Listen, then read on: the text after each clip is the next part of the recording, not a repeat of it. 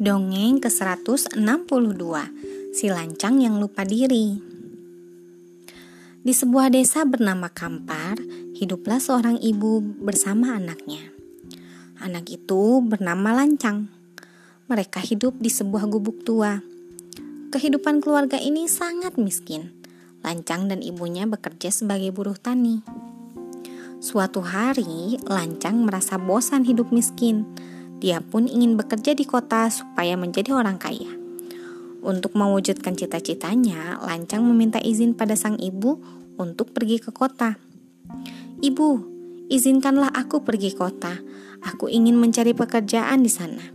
Setelah berhasil, aku akan pulang dan membahagiakan ibu, kata Lancang.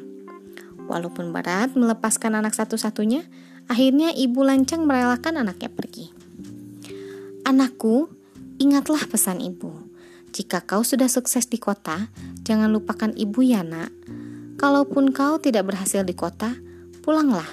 Ibu menunggumu di sini, kata sang ibu sambil menangis. Lancang pun bersiap-siap pergi ke kota. Ibunya membawakan bekal, kue lumping dadak kesukaannya. Di kota, Lancang bekerja dengan tekun dan semangat. Lancang yang rajin bekerja akhirnya menjadi orang sukses dan kaya. Dengan kekayaannya, dia bisa membeli apa saja yang dia inginkan. Bahkan, ia memiliki tujuh orang istri. Semua istrinya cantik dan anak saudagar kaya. Sayangnya, harta dan kekayaan yang dia miliki membuat Lancang sombong dan serakah. Dia juga lupa untuk pulang menengok ibunya. Suatu hari, Lancang akan berlayar ke Sumatera dengan membawa ketujuh istrinya.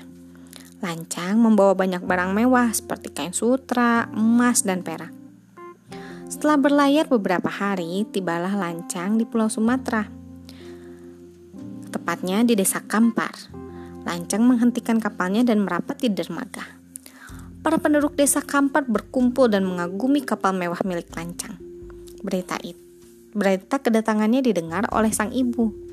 Ibu Lancang pun segera berlari menuju dermaga.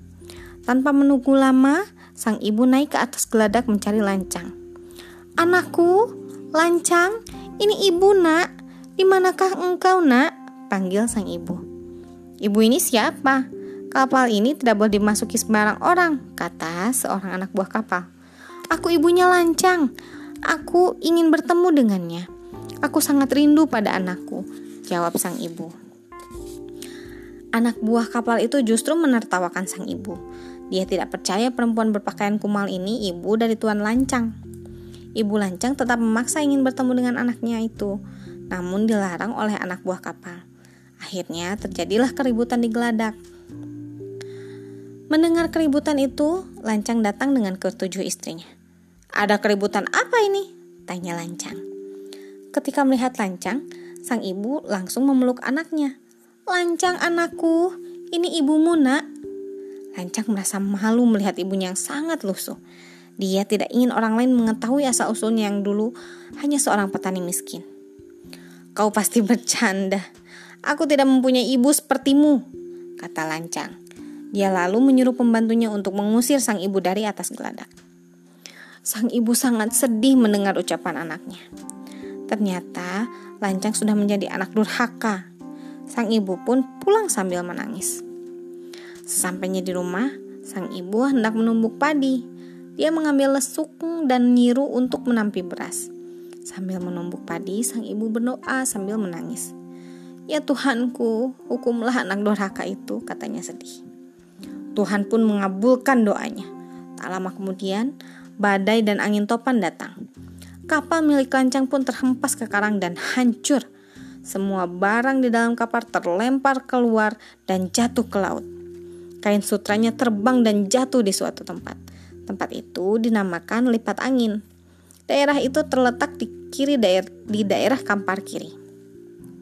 Alat musiknya yang berupa gong juga terlempar. Tempat jatuhnya gong itu berubah menjadi sebuah sungai bernama Ougong. Sungai ini berada di daerah Kampar kanan. Tembikarnya juga terlempar. Tempat jatuhnya tembikar itu kini menjadi sebuah desa bernama Pasubilah tiang bendera kapal milik rancang terlempar sangat jauh hingga ke danau. Danau itu kemudian dinamakan Danau Silancang. Sekian, Terima kasih telah mendengarkan. Selamat malam.